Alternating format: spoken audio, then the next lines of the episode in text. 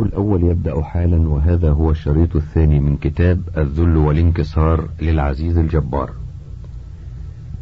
عنوان الخشوع والعلم النافع. وتواضعه هذا هو الخشوع وهو العلم النافع وهو أول ما يرفع من العلم. فخرج النسائي من حديث جبير بن نفير رضي الله عنه عن عوف بن مالك رضي الله عنه أن رسول الله صلى الله عليه وسلم نظر إلى السماء يوما فقال: هذا أوان يرفع فيه العلم. فقال رجل من الأنصار يقال له زياد ابن لبيد: يا رسول الله أوى يرفع العلم؟ وقد أثبت ووعته القلوب فقال له رسول الله صلى الله عليه وسلم: إن كنت لأحسبك من أفقه أهل المدينة. وذكر ضلال اليهود والنصارى على ما في أيديهم من كتاب الله عز وجل. قال لقيت شداد بن أوس فحدثته بحديث عوف بن مالك فقال صدق عوف. ألا أخبرك بأول ذلك؟ بأول ذلك يرفع؟ قلت بلى. قال الخشوع حتى لا ترى خاشعا هامش لم أقف عليه عند النسائي في سننه ولكن قد أخرجه الإمام أحمد في مسنده وابن ماجه. كتاب الفتن كلاهما عن زياد بن لبيد بنحوه. وقد نقل الأستاذ محمد فؤاد عبد الباقي محقق سنن ابن ماجه في الزوائد. هذا إسناده صحيح رجاله ثقات إلا أنه منقطع.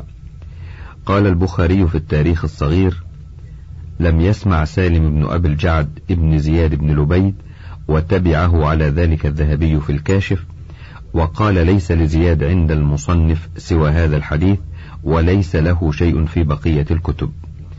انتهى الهامش. وخرجه الترمذي من حديث جبير بن نفيل عن أبي الدرداء وأخبرته بالذي قال فقال صدق أبو الدرداء لو شئت حدثتك بأول علم يرفع من الناس الخشوع يوشك أن تدخل المسجد الجامع فلا ترى فيه رجلا خاشعا. وقد قيل إن رواية النسائي أرجح. هامش حديث أخرجه الترمذي في سننه كتاب العلم بشرح الإمام ابن العربي المالكي عن أبي الدرداء وفيه قال جبير فلقيت عبادة بن الصامت قلت ألا تسمع إلى ما يقول أخوك أبو الدرداء؟ فأخبرته بالذي قال أبو الدرداء قال صدق أبو الدرداء. الحديث. انتهى الهامش. وروى سعيد بن بشير عن الحسن رحمه الله تعالى عن شداد بن أوس عن النبي صلى الله عليه وسلم قال أول ما يرفع من الناس الخشوع فذكره. هامش أورده الحافظ ابن كثير في تفسيره عند تفسيره لآية ألم يأن للذين آمنوا أن تخشع قلوبهم لذكر الله؟ قال قتادة ذكر لنا أن شداد بن أوس كان يروي عن رسول الله صلى الله عليه وسلم قال الحديث.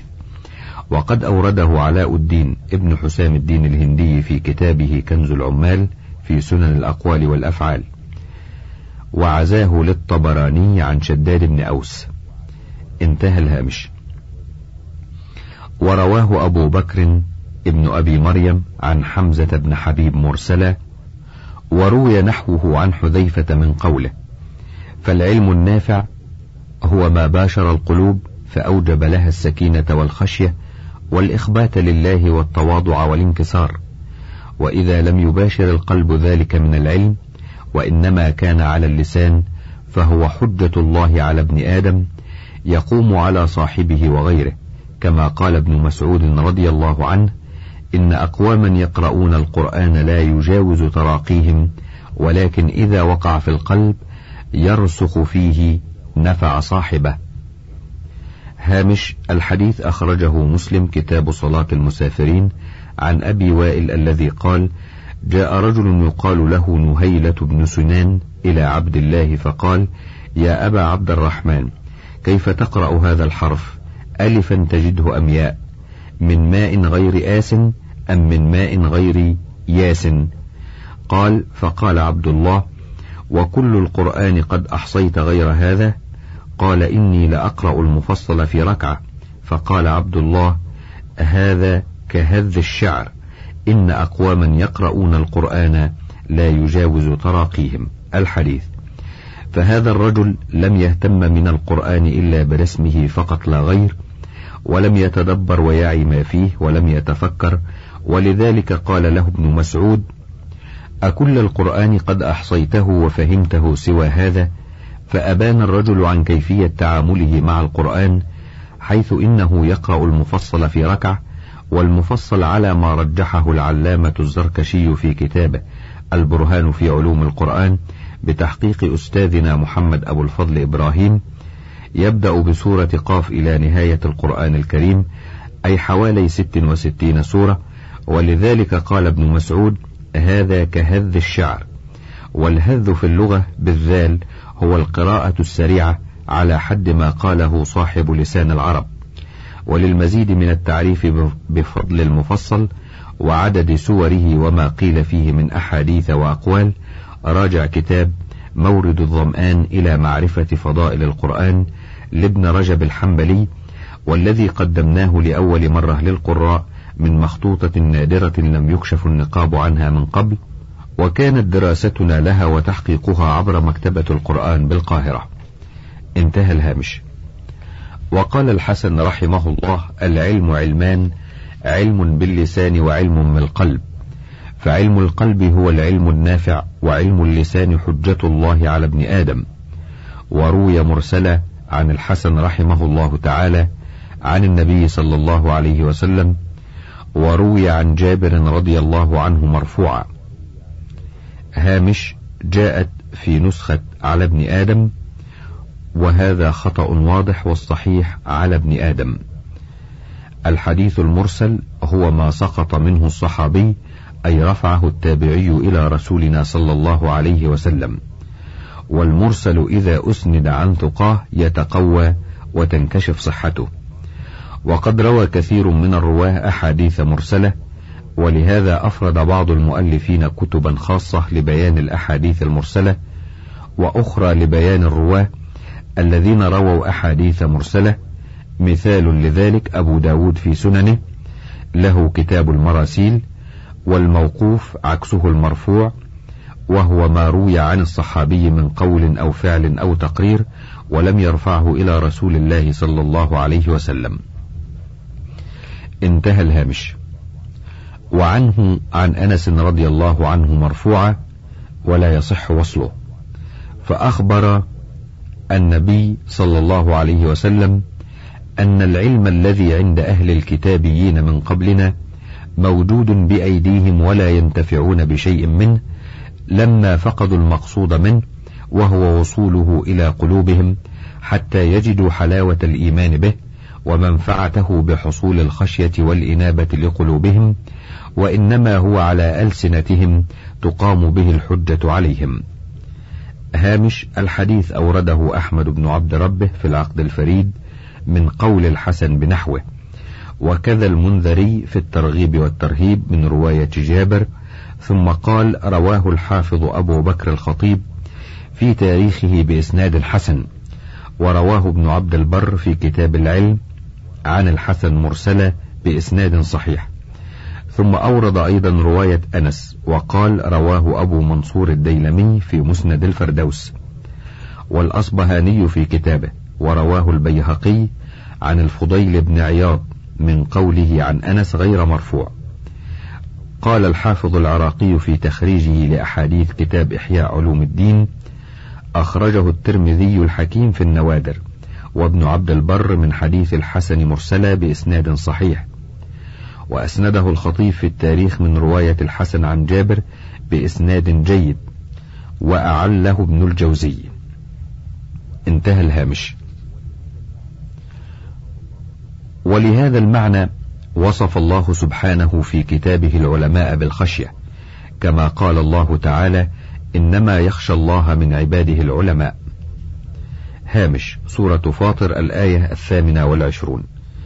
الله لا يخشى أحدا إنما يخشاه حق خشيته العلماء العارفون به لأنه كلما كانت المعرفة للعظيم القدير العليم الموصوف بصفات الكمال الموصوف بالأسماء الحسنى وكلما كانت المعرفة به أتم والعلم به أكمل كانت الخشية له أعظم. فالذي يخشى الله تعالى من عباده العلماء. راجع تفسير ابن كثير. انتهى الهامش.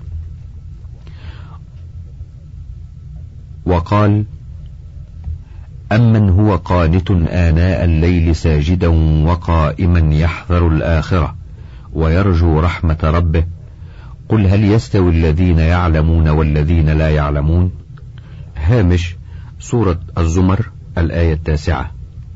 القانت هو الخاشع المتواضع المتذلل لله وحده وآناء الليل ساعاته فهو قائم بين يدي مولاه العظيم خاشع خاضع يتمثل أمامه الآخرة وما فيها من أهوال الحشر والعرض والحساب والصراط. وهو في كل هذا يعلم أن المخرج هو الالتجاء إلى رب العزة ولذلك فهو يرجو رحمة ربه. لذلك قال تعالى قل هل يستوي الذين يعلمون والذين لا يعلمون؟ فالعلم الحقيقي هو الذي يزيدني تواضعا وخشوعا وتقوى. العلم الحقيقي هو الذي يظهر أثره جليا في سلوك العبد مع ربه. انتهى الهامش. ووصف العلماء من أهل الكتاب قبلنا بالخشوع كما قال الله تعالى إن الذين أوتوا العلم من قبله إذا يتلى عليهم يخرون للأذقان سجدا ويقولون سبحان ربنا إن كان وعد ربنا لمفعولا ويخرون للأذقان يبكون ويزيدهم خشوعا. سورة الإسراء. وقوله تعالى في وصف هؤلاء الذين أوتوا العلم ويخرون للأذقان يبكون ويزيدهم خشوعا. مدح لمن أوجب له سماع كتاب الله الخشوع في قلبه. وقال تعالى فويل للقاسية قلوبهم من ذكر الله أولئك في ضلال مبين. الله نزل أحسن الحديث كتابا متشابها مثانية تقشعر منه جلود الذين يخشون ربهم ثم تلين جلودهم وقلوبهم إلى ذكر الله. سورة الزمر الآية الثالثة والعشرون. هامش. لقد توعد الله القاسية قلوبهم الذين هم في ضلال مبين الذين لا تلين قلوبهم عند ذكره سبحانه وتعالى ولا تخشع ولا تفهم ما أنزل الله بالويل. أما الذين تحققت فيهم خشية الله القائمة على علم تام بجلاله وهيبته سبحانه فلهم شأن آخر مع كتاب الله الكريم حيث تقشعر الجلود خوفا ورهبة وإجلالا ثم تلين الجلود والقلوب وتصبح طيعة لأمر الله لما, يرد لما يرجون ويأملون من رحمته ولطفه. راجع تفسير ابن كثير بتصرف. انتهى الهامش. ولين القلوب هو زوال قساوتها لحدوث الخشوع فيها والرقة. وقد قبح الله من لا يخشع قلبه لسماع كتاب الله وتدبره. قال تعالى ألم يأن للذين آمنوا أن تخشع قلوبهم لذكر الله وما نزل من الحق ولا يكون الآية؟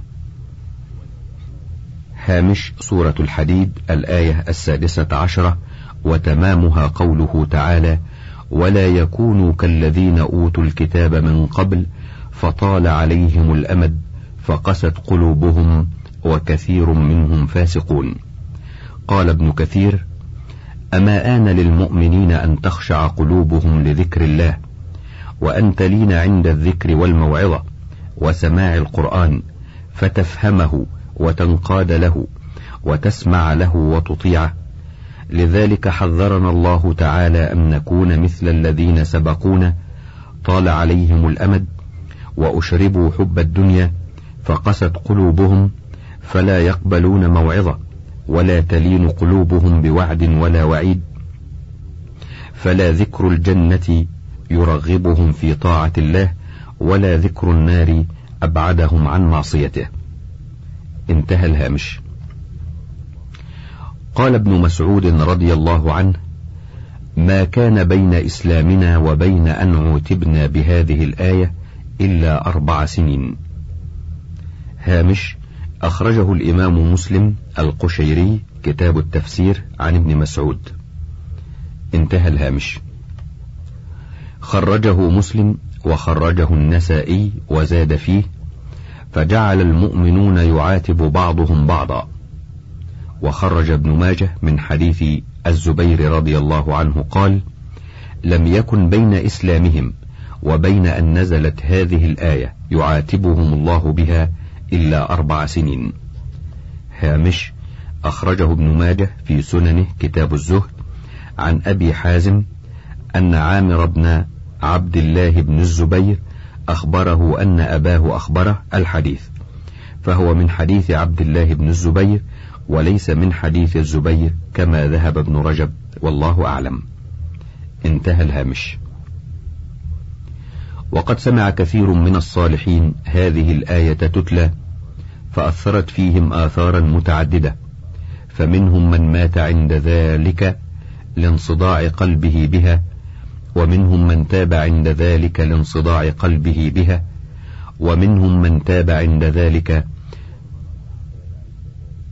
وخرج عما فيه وقد ذكرنا أخبارهم في كتاب الاستغناء بالقرآن. هامش الاستغناء بالقرآن اسم كتاب لابن رجب الحنبلي ذكره إسماعيل البغدادي في كتاب هدية العارفين طبع وكالة المعارف إسطنبول عام 1951 انتهى الهامش. عنوان وتصدع الجبل من خشية الله. وقال تعالى لو أنزلنا هذا القرآن على جبل لرأيته خاشعا متصدعا من خشية الله. الآية سورة الحشر الآية الحادية والعشرون. تمام الآية وتلك الأمثال نضربها للناس لعلهم يتفكرون. فالآية مثل يعطيه الله لعباده حتى يمتثلوا لأمره سبحانه ولا ينفكوا عن الخشوع لأوامر الله تعالى. وكما يقول ابن كثير في تفسيره إذا كان الجبل في غلظته وقساوته لو فهم هذا القرآن فتدبر ما فيه لخشع وتصدع من خوف الله عز وجل. فكيف يليق بكم أيها البشر ألا تلين قلوبكم وتخشع لجلال الله وتتصدع من خشيته تعالى وقد فهمتم عن الله أمره وتدبرتم كتابه. راجع ابن كثير في تفسيره. انتهى الهامش. قال أبو عمران الجوني والله لقد صرف إلينا ربنا في هذا القرآن ما لو صرفه إلى الجبال لمحاها ودحاها. هامش دحاها أي بسطها فجعل الجبال منبسطة ليس بها هضاب ولا مرتفعات. ومنه قوله تعالى والأرض بعد ذلك دحاها. النازعات الآية الثلاثون. راجع المختار الصحاح صفحة مئتين. انتهى الهامش. وكان مالك بن دينار رحمه الله يقرأ هذه الآية ثم يقول أقسم لكم لا يؤمن عبد بهذا القرآن إلا صدع قلبه. صدع بمعنى خشع قلبه لله سبحانه وتعالى. وروي عن الحسن رحمه الله تعالى قال يا ابن آدم إذا وسوس لك الشيطان بخطيئة أو حدثت بها نفسك فاذكر عند ذلك ما حملك الله من كتابه مما لو حملته الجبال الرواسي لخشعت وتصدعت. أما سمعته يقول لو أنزلنا هذا القرآن على جبل لرأيته خاشعا متصدعا من خشية الله الآية. فإنما ضرب لك الأمثال لتتفكر فيها وتعتبر بها وتنزجر بها. هامش. وسوس لك الشيطان بخطيئة أي بذنب ترتكبه في حق الله أو منكر نهى الله عنه تقترفه. الجبال الرواسي الجبال العالية الشامخة كالطود المرتفع. لتتفكر التفكر بمعنى التأمل والتدبر للوصول إلى الإيمان الواعي المكلل بالخشوع والاطمئنان.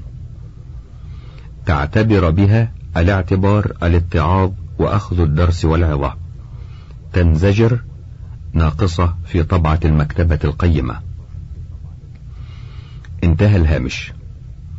فإنما ضرب لك الأمثال لتتفكر فيها وتعتبر بها وتنزجر بها عن معاصي الله عز وجل.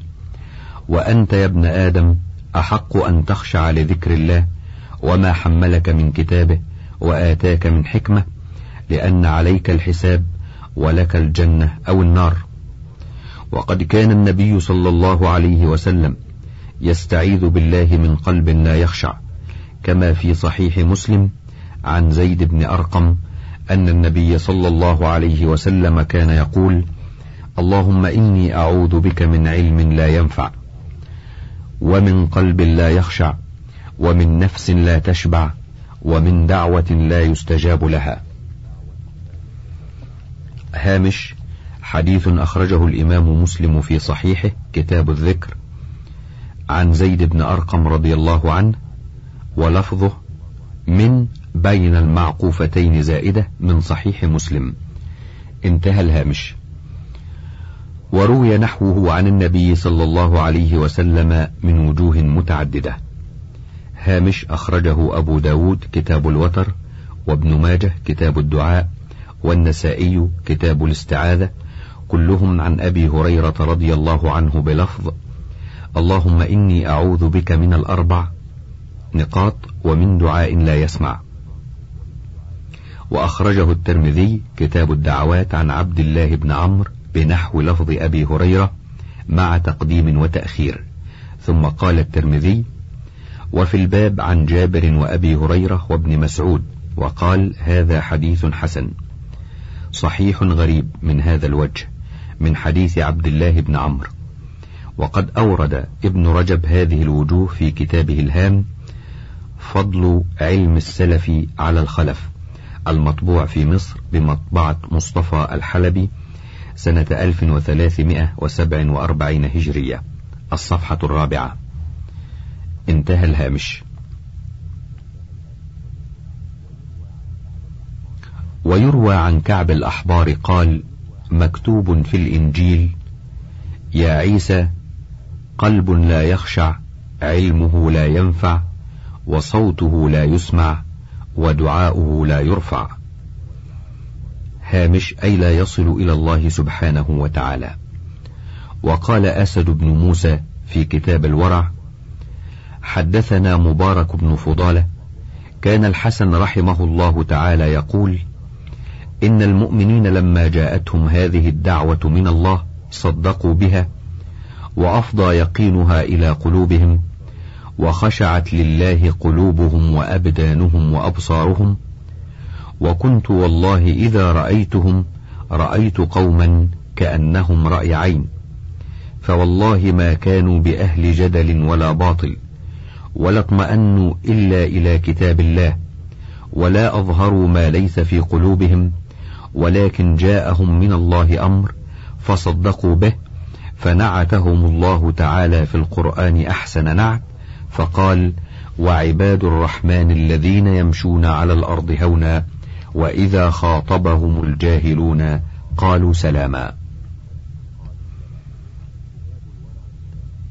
كتاب الورع هامش. كتاب الورع هذا الكتاب أخذ منه الكثيرون من أهل العلم والفقه.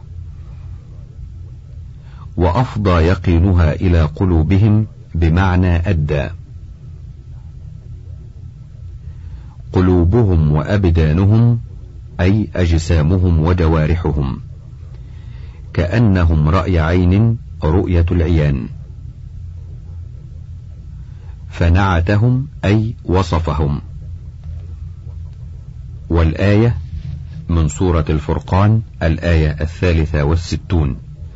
يمشون على الأرض هونا أي يمشون بسكينة ووقار دون استكبار حتى إن السفهاء إذا تسافهوا عليهم لم يردوا عليهم إلا بالخير والمعروف. قال الشافعي متاركة السفيه بلا جواب أشد على السفيه من الجواب. وقال إذا نطق السفيه فلا تجبه فخير من إجابته السكوت. وقال سالم ابن ميمون الخواص سكت عن السفيه فظن أني عييت عن الجواب وما عييت فإن كلمته فرجت عنه وإن خليته كمدا يموت. شرار الناس لو كانوا جميعا قذا في جوف عين ما قذيت فلست مجاوبا أبدا سفيها. خزيت لمن يجافيه خزيت.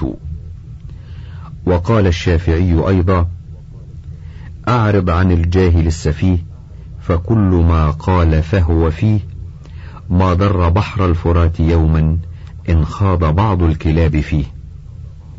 وقال ومنزلة السفيه من الفقيه كمنزلة الفقيه من السفيه. فهذا زاهد في قرب هذا وهذا فيه أزهد منه فيه. إذا غلب الشقاء على سفيه تقطع في مخالفة الفقيه. وقال المتوكل الليثي لا تتبع سبل السفاهة والخنا إن السفيه معنف مشتوم. انتهى الهامش.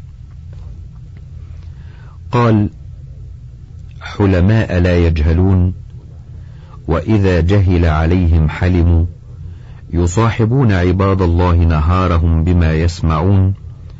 ثم ذكر ليلهم خير ليل فقال والذين يبيتون لربهم سجدا وقياما. هامش الجهل هنا بمعنى السفه والحمق وليس بمعنى ضد العلم. يقول أبو العلاء المعري عداوة الحمق أعفى من صداقتهم فأبعد من الناس فابعد من الناس تأمن شرة الناس. وقال صالح عبد القدوس احذر الأحمق أن تصحبه إنما الأحمق كالثوب الخلق. كلما رقعته من جانب حركته الريح وهنا فانخرق. كحمار السوء إن أقدمته رمح الناس وإن جاع نهق. وإذا جالسته في مجلس أفسد المجلس منه بالخرق. وإذا عاتبته كي يرعوي زاد شرا وتمادى في الحمق. عجبا للناس في أرزاقهم ذاك عطشان وهذا قد غرق. ويقول واصل ابن عطاء تحامق مع الحمقى إذا ما لقيتهم ولا تلقهم بالعقل إن كنت ذا عقل فإن الفتى ذا العقل يشقى بعقله. كما كان قبل اليوم يشقى ذو الجهل. ويقول أستاذنا العقاد الطيش أن تعمل أن تعمل ما تشتهي وقد يساوي النفع فيه الضرر والحزم أن تحذر ما تتقي وقلما يغنيك فيه الحذر. كفآن إن وازنت حظيهما يا صاحي فاختر منهما ما حضر. ويقول المري وكن أكيس الكيس إذا كنت فيهم وإن كنت في الحمقى فكن أنت أحمقا. ويقول عمرو ابن كلثوم في معلقته ألا يجهلن أحد علينا فنجهل فوق جهل الجاهلين. وأحيل القارئ للمزيد من التعريف بالمعنى اللغوي للحمق والحلم إلى أساس البلاغة لجار الله الزمخشري وتفسير ابن كثير. وعن الحلم يقول المتنبي فما الحداثة عن حلم بمانعة؟ قد يوجد الحلم في الشبان والشيب. ويقول الخزيمي أرى الحلم في بعض المواطن ذلة وفي بعضها عزا يسود صاحبه. وقال المتنبي وإذا الحلم لم يكن في طباع لم يح لن يحلم تقدم الميلاد. إذا قيل رفقا قال للحلم موضع وحلم الفتى في غير موضعه جهل. ويقول كثير عزة وفي الحلم والإسلام للمرء وازع وفي ترك أهواء الفؤاد المتيم. بصائر رشد للفتى مستبينة وأخلاق صدق علمها بالتعلم. ويقول البارودي وما الحلم عند الخطب والمرء عاجز؟ يستحسن كالحلم والمرء قادر. ولو تكاليف السيادة لم يخب جبان ولم يحو الفضيلة ثائر. ويقول علي بن مقرب والحلم في بعض المواطن ذلة فاصفح وعاقب وأعجلا وتأبدا ما قل حلم مصلحا بل طالما عز السفيه الحلم عنه فأفسدا انتهى الهامش. والذين يبيتون لربهم سجدا وقياما ينتصبون لله على أقدامهم ويفترشون وجوههم لربهم سجدا. تجري دموعهم على خدودهم فرقا من ربهم. الآية من سورة الفرقان الآية الرابعة والستون. والآية والذين يبيتون لربهم سجدا وقياما وكلمة قيامة ناقصة في طبعة المكتبة القيمة. وفرقا أي خوفا من الله سبحانه وتعالى. انتهى الهامش. وقال الحسن رحمه الله تعالى لأمر ما سهروا ليلهم لأمر ما خشعوا نهارهم قال تعالى والذين يقولون ربنا اصرف عنا عذاب جهنم إن عذابها كان غراما. هامش الآية من سورة الفرقان الآية الخامسة والستون وقد ورد قول العالم الأريب والعلامة الصالح الحسن البصري في تفسير الحافظ ابن كثير. الغرام في اللغة هو الشر الدائم والعذاب. ووصف المولى سبحانه وتعالى جهنم بأن عذابها كان غراما. قال أبو عبيدة أي هلاكا ولزاما لهم. ورجل مغرم من الغرم والدين وقد أغرم بالشيء أي أولع به والغريم الذي عليه الدين يقال خذ من غريم السوء ما سنح. وقد يكون الغريم أيضا الذي له الدين. قال كثير قضى كل ذي دين فوفى غريمه وعزة ممطول مغنى غريمها. وأغرمه غرمه تغريما. والغرامة ما يلزم أداؤه وكذا المغرم والغرم. وقد غرم الرجل الدية بالكسر غرما. انتهى الهامش. والذين يقولون ربنا اصرف عنا عذاب جهنم إن عذابها كان غراما. قال وكل شيء يصيب ابن آدم ثم يزول عنه فليس بغرام وإنما الغرام الملازم له ما دامت السماوات والأرض. قال صدق القوم والله الذي لا إله إلا هو فاعلموا وأنتم تتمنون فإياكم وهذه الأماني رحمكم الله. فإن الله لم يعط عبدا بأمنيته خيرا قط في الدنيا والآخرة. وكان يقول يا لها من موعظة لو وافقت من القلوب حياة. هامش وفي ذلك يقول ربنا العظيم في كتابه المجيد ليس بأمانيكم ولا أماني أهل الكتاب من يعمل سوءا يجز به ولا يجد له من دون الله وليا ولا نصيرا. سورة النساء الآية الثالثة والعشرون بعد المئة. يقول علي بن مقرب إنما تدرك غايات المنى بمسير أو طعان وجلاد واللبيب الحي لا يخدعه لمعان الآل عن حفظ المزاد. ويقول الأبوري ومن نكد الأيام أن يبلغ المنى أخو اللؤم فيها والكريم يخيب. ويقول أستاذنا العقاد لا تكن موئلا لآمال قوم سوف تمنى ببأسهم منك بعد. واخف ما استطعت منه منهم يخال أمنهم من أذاك غنما يعد. ويقول علي بن الجهم يا أيها المطلق آماله من دون آمالك آجال. كم أبلت الدنيا وكم جددت منا وكم تبلى وتغتال. ما أحسن الصبر ولا سيما بالحر إن ضاقت به الحال. ويقول مكنف ابن معاوية ترى المرء يأمل مالا يرى ومن دون ذلك ريب الأجل. وكم آيس قد أتاه الرجا وذي طمع قد لواه الأمل. وتقول السيدة عائشة التيمورية كم ذا نهنئ بالآمال أنفسنا حتى كأن الفتى طول المدى باقي. وانظر ترى الناس سكرى غفلة عظمت أدارها الدهر واستغنى عن الساقي.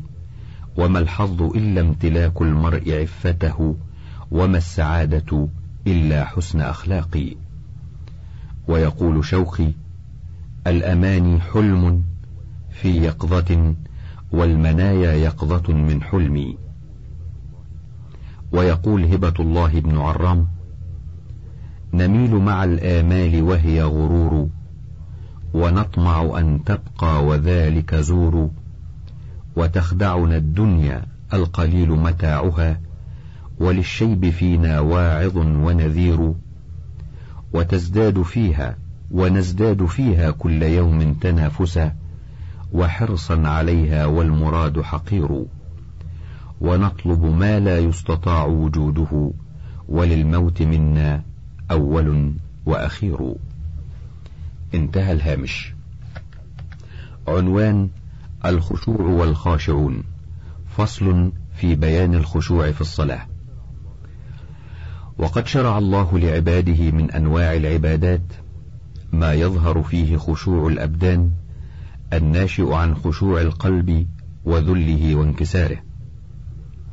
الناشئ أي الناتج عن خشوع القلب واطمئنانه.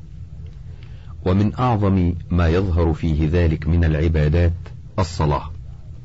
وقد مدح الله تعالى الخاشعين فيها بقوله قد أفلح المؤمنون الذين هم في صلاتهم خاشعون. سورة المؤمنون الآية الأولى والثانية. وقد سبق بعض ما قاله السلف في تفسير الخشوع في الصلاة. وقال ابن لهيعة عن عطاء بن يسار رحمه الله تعالى عن سعيد بن جبير رحمه الله تعالى الذين هم في صلاتهم خاشعون يعني متواضعين لا يعرف من عن يمينه. ولا من شماله ولا يلتفت من الخشوع لله عز وجل. وقال ابن المبارك عن أبي جعفر عن ليث بن مجاهد في قوله تعالى وقوموا لله قانتين قال القنوت الركون والخشوع وغض البصر وخفض الجناح. هامش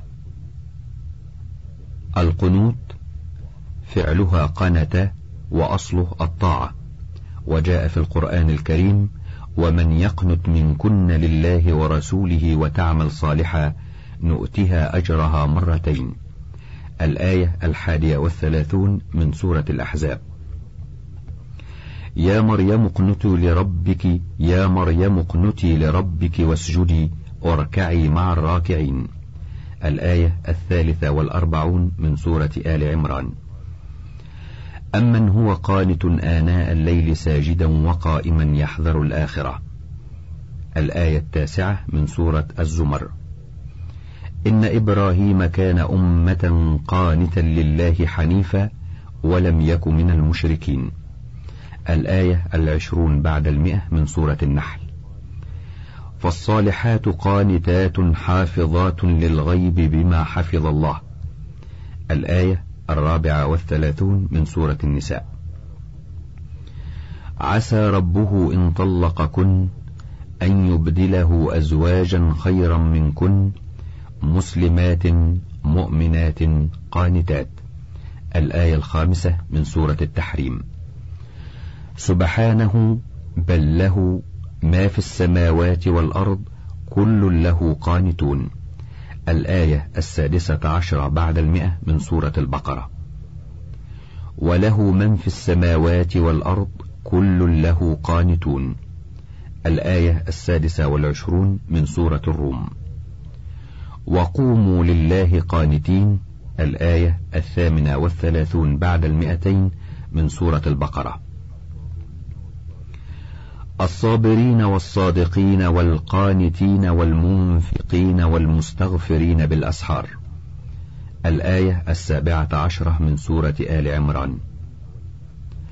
والمؤمنين والمؤمنات والقانتين والقانتات. الآية الخامسة والثلاثون من سورة الأحزاب. وصدقت بكلمات ربها وكتبه وكانت من القانتين. الآية الثانية عشرة من سورة التحريم. والقنوت الطاعة لله سبحانه وتعالى ثم سمي القيام في الصلاة قنوتا. وفي الحديث الشريف أفضل الصلاة طول القنوت ومنها قنوت الوتر. انتهى الهامش. الذين هم في صلاتهم خاشعون يعني متواضعين لا يعرف من عن يمينه ولا من شماله ولا يلتفت من الخشوع لله عز وجل. وقال ابن المبارك عن أبي جعفر عن ليث عن مجاهد في قوله تعالى وقوموا لله قانتين قال القنوت الركون والخشوع وغض البصر وخفض الجناح خفض الجناح بذلك جعل معنى القنوت يفيد العموم والشمول فهو الركون إلى الله تعالى والخشوع وعدم النظر إلى ما حرم الله والتواضع كل ذلك من رحمة الله تعالى.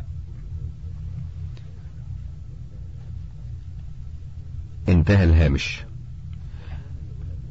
قال وكان العلماء إذا قام أحدهم في الصلاة هاب الرحمن عز وجل عن أن يشد نظره أو يلتفت أو يقلب الحصى أو يعبث بشيء أو يحدث نفسه بشيء من أمر الدنيا إلا ناسيا ما دام في صلاته.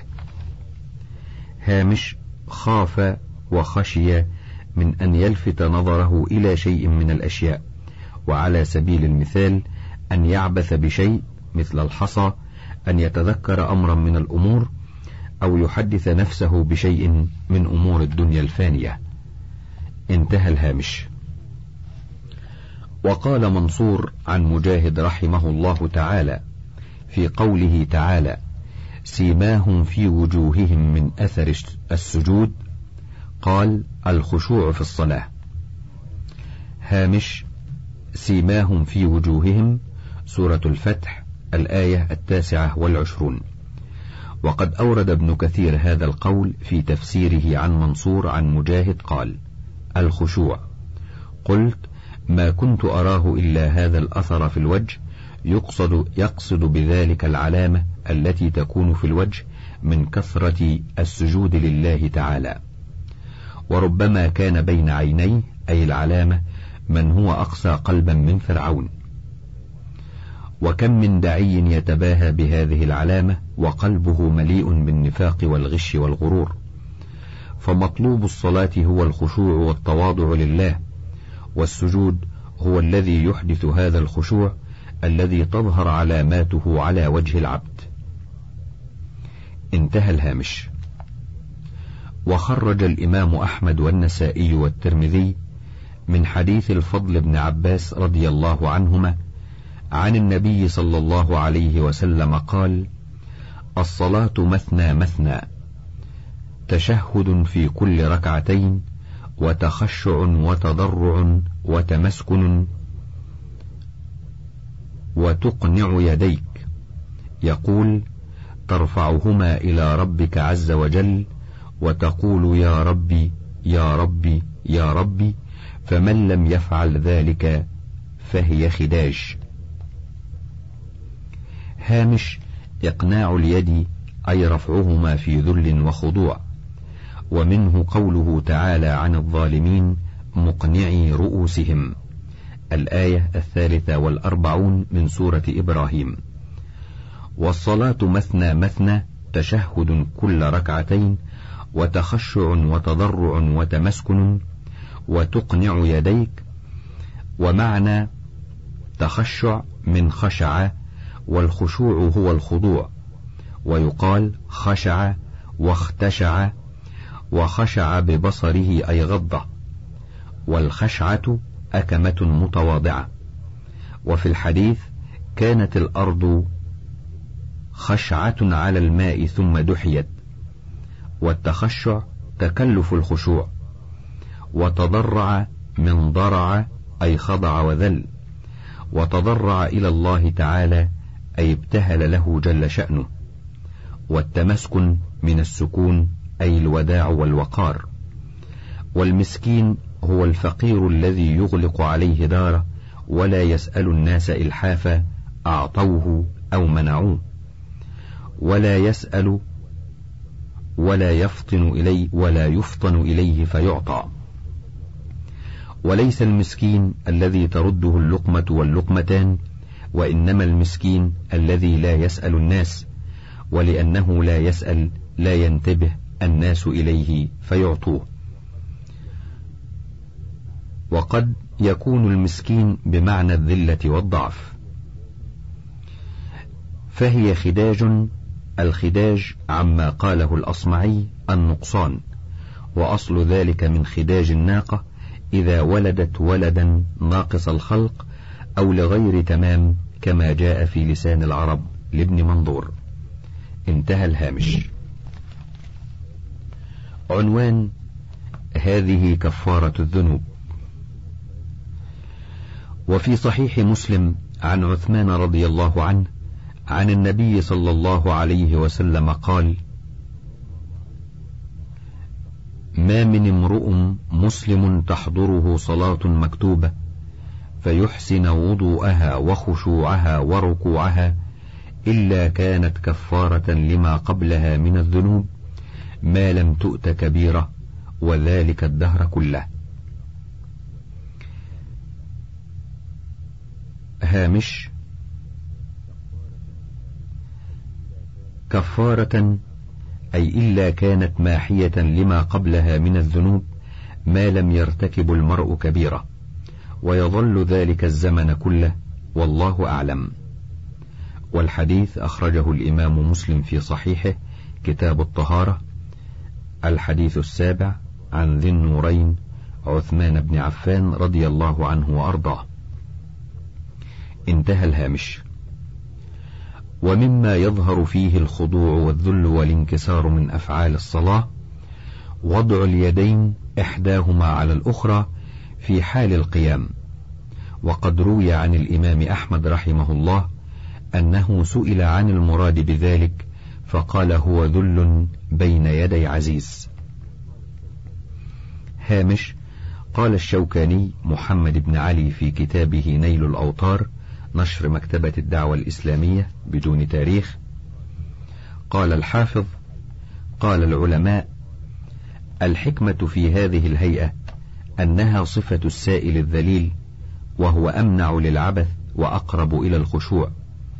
ومن اللطائف قول بعضهم القلب موضع النية والعادة أن من حرص على حفظ شيء جعل يديه عليه. انتهى الهامش. قال علي بن محمد المصري المصري الواعظ رحمه الله تعالى ما سمعت في العلم أحسن من هذا. هامش قال علي بن محمد المصري الواعظ رحمه الله ما سمعت في العلم بأحسن من هذا. هو علي بن محمد المصري علاء الدين فقيه واعظ. فقيه واعظ كانت وفاته نحو سنة ألف ومئة وسبع وعشرين.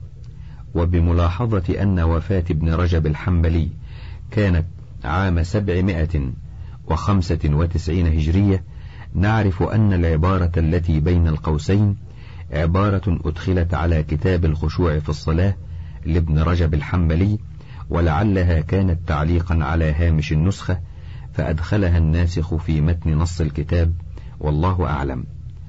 راجع في ترجمته الأعلام للزركلي. وهدية العارفين بأسماء الكتب والمؤلفين لإسماعيل البغدادي طبع وكالة المعارف إسطنبول 1951 انتهى الهامش. وروي عن بشر الحافي رحمه الله تعالى قال أشتهي منذ أربعين سنة أن أضع يدا على يد في الصلاة ما يمنعني إلا أن يكون قد أظهرت من الخشوع ما ليس في القلب مثله. هامش بشر الحافي زاهد متصوف ولد في مرو عام مئة وخمسين وانتقل إلى بغداد واجتمع حوله كثير من المريدين وكانت وفاته عام مئتين وسبعة وعشرين للهجرة. انتهى الهامش. وروى محمد ابن نصر المرزوي رحمه الله تعالى بإسناده عن أبي هريرة رضي الله عنه قال يحشر الناس يوم القيامة على قدر صنيعهم في الصلاة. وفسره بعض رواته بقبض شماله بيمينه وانحنى. وبإسناده عن أبي صالح السمان رحمه الله تعالى قال يبعث الناس يوم القيامة هكذا ووضع إحدى يديه على الأخرى.